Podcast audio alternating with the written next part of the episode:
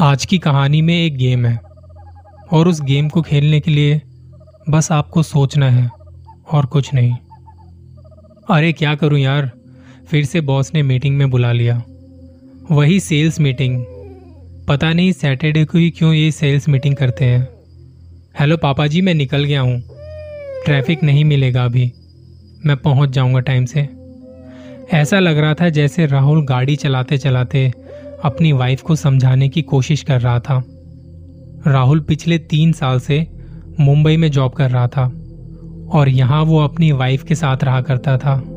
वैसे तो राहुल की वाइफ भी एक एमएनसी में जॉब करती थी, लेकिन पिछले कुछ समय से, कुछ महीनों से वो प्रेग्नेंट थी और यहाँ कोई देख रेख करने वाला था नहीं तो वो अपनी मम्मी के पास चली गई थी रहने। इसी वजह से राहुल हर वीकेंड उससे मिलने निकल जाता था। उसकी वाइफ अपने मम्मी पापा के साथ पुणे में रहती थी। वीकेंड अपनी वाइफ के साथ बिता के वो मंडे को सीधा ऑफ़िस आ जाया करता था। एक और हफ़्ते भर के इंतज़ार के साथ। लेकिन इस बार वीकेंड पर उसे ऑफ़िस में ही काफ़ी देर हो गई थी।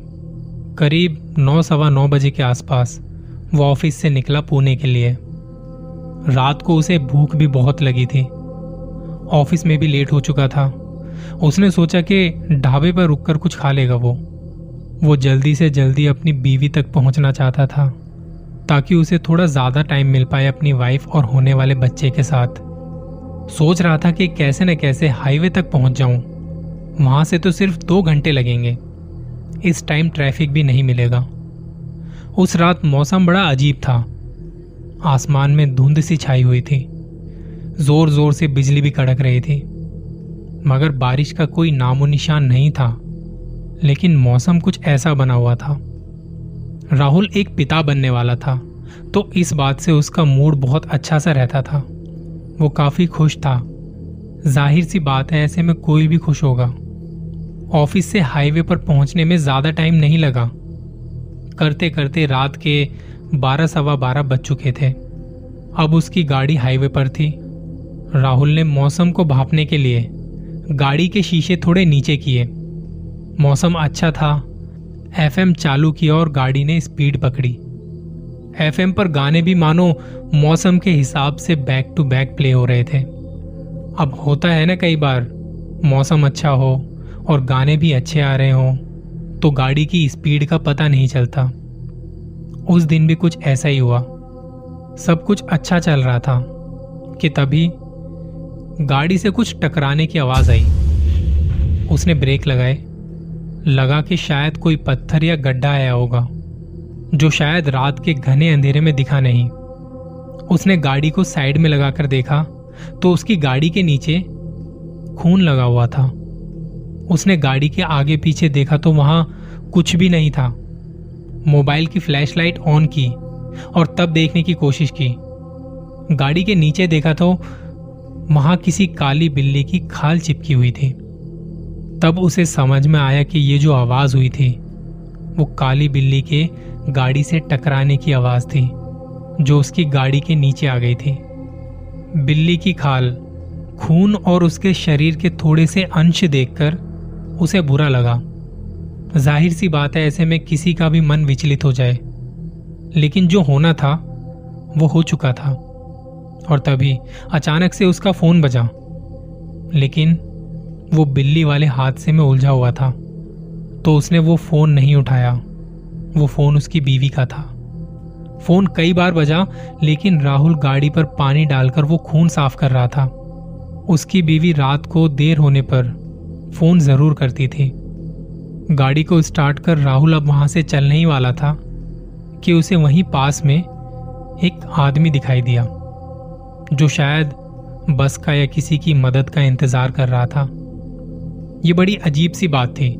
जब राहुल गाड़ी साफ़ कर रहा था तो उसका ध्यान ऐसे किसी आदमी पर नहीं गया। खैर, उस आदमी के पास एक बैग था। राहुल ने गाड़ी उसके पास जाके रोकी। तब उसने बताया कि वो पुणे की बस का वेट कर रहा है। वो आदमी दिखने में पचपन साठ साल का लग रहा था। लेकिन उसका ड्रेसिंग स्टाइल गजब का था। एक खास बात थी कि वो सीधे देखकर बात नहीं कर रहा था। उसकी गर्दन पर एक निशान भी था, जैसे किसी ने उसे दांतों से काट लिया हो। आवाज़ काफ़ी भारी थी। उसके पास एक लाठी भी थी। दाहिने पैर में थोड़ी दिक्कत नज़र आ रही थी जब वो चल रहा था।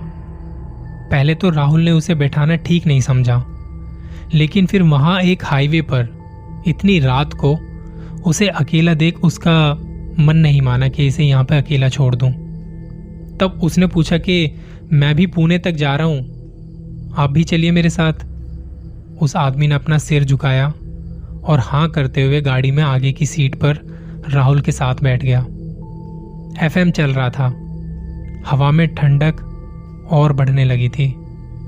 राहुल ने सीट बेल्ट लगाते हुए गाड़ी को हाईवे पर भगाना शुरू कर दिया। इसी दौरान दोनों के बीच बातचीत का दौर चला। हाय, मेरा नाम राहुल है, और आपका? बाबू। तो पुणे में कौन कौन रहता है?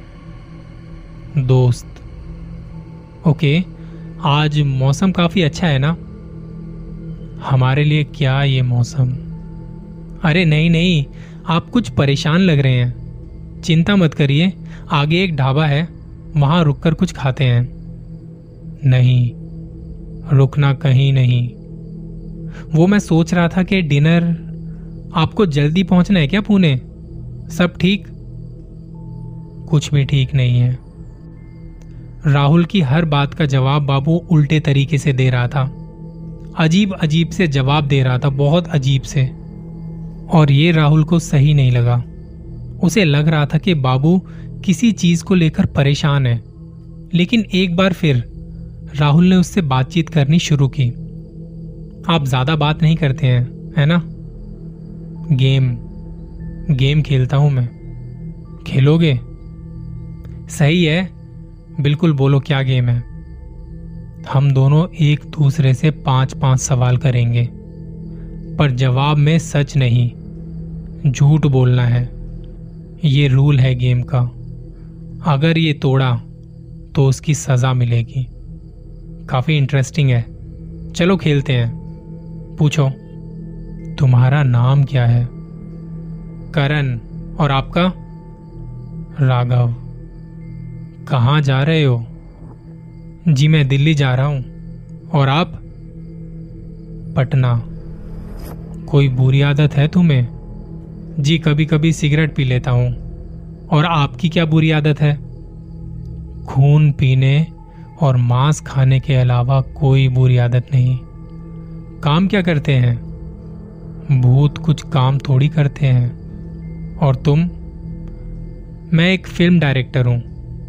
तो भूत भाई साहब, महीने का कितना कमा लेते हैं आप? एक करोड़। और आपकी फैमिली में कौन कौन है? एक बच्ची और तुम्हारे परिवार में? कोई नहीं। मैं अकेला हूँ। राहुल का ये जवाब सुन के बाबू हंसने लगा।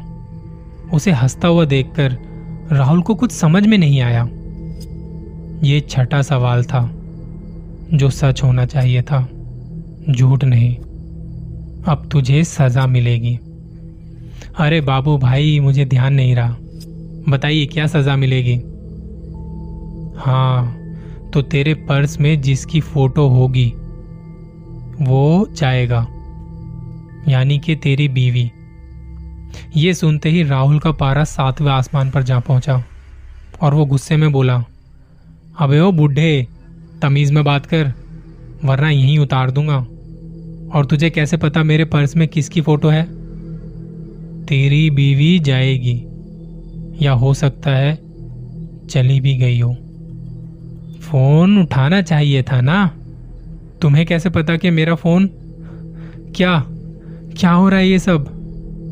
और अब राहुल ने देखा तो बाबू का चेहरा सड़ा हुआ, काला और आँखें लाल पड़ चुकी थी। उसने रेडियो पर गलती से हाथ मारा और वहाँ से राहुल के घर की आवाज़ आने लगी। वहाँ पर उसकी बीवी की माँ रो रही थी। बेटा, उसने बालकोनी से कूद के नहीं मम्मी, मैं आ रहा हूँ। क्या हुआ है? क्या हुआ है उसे?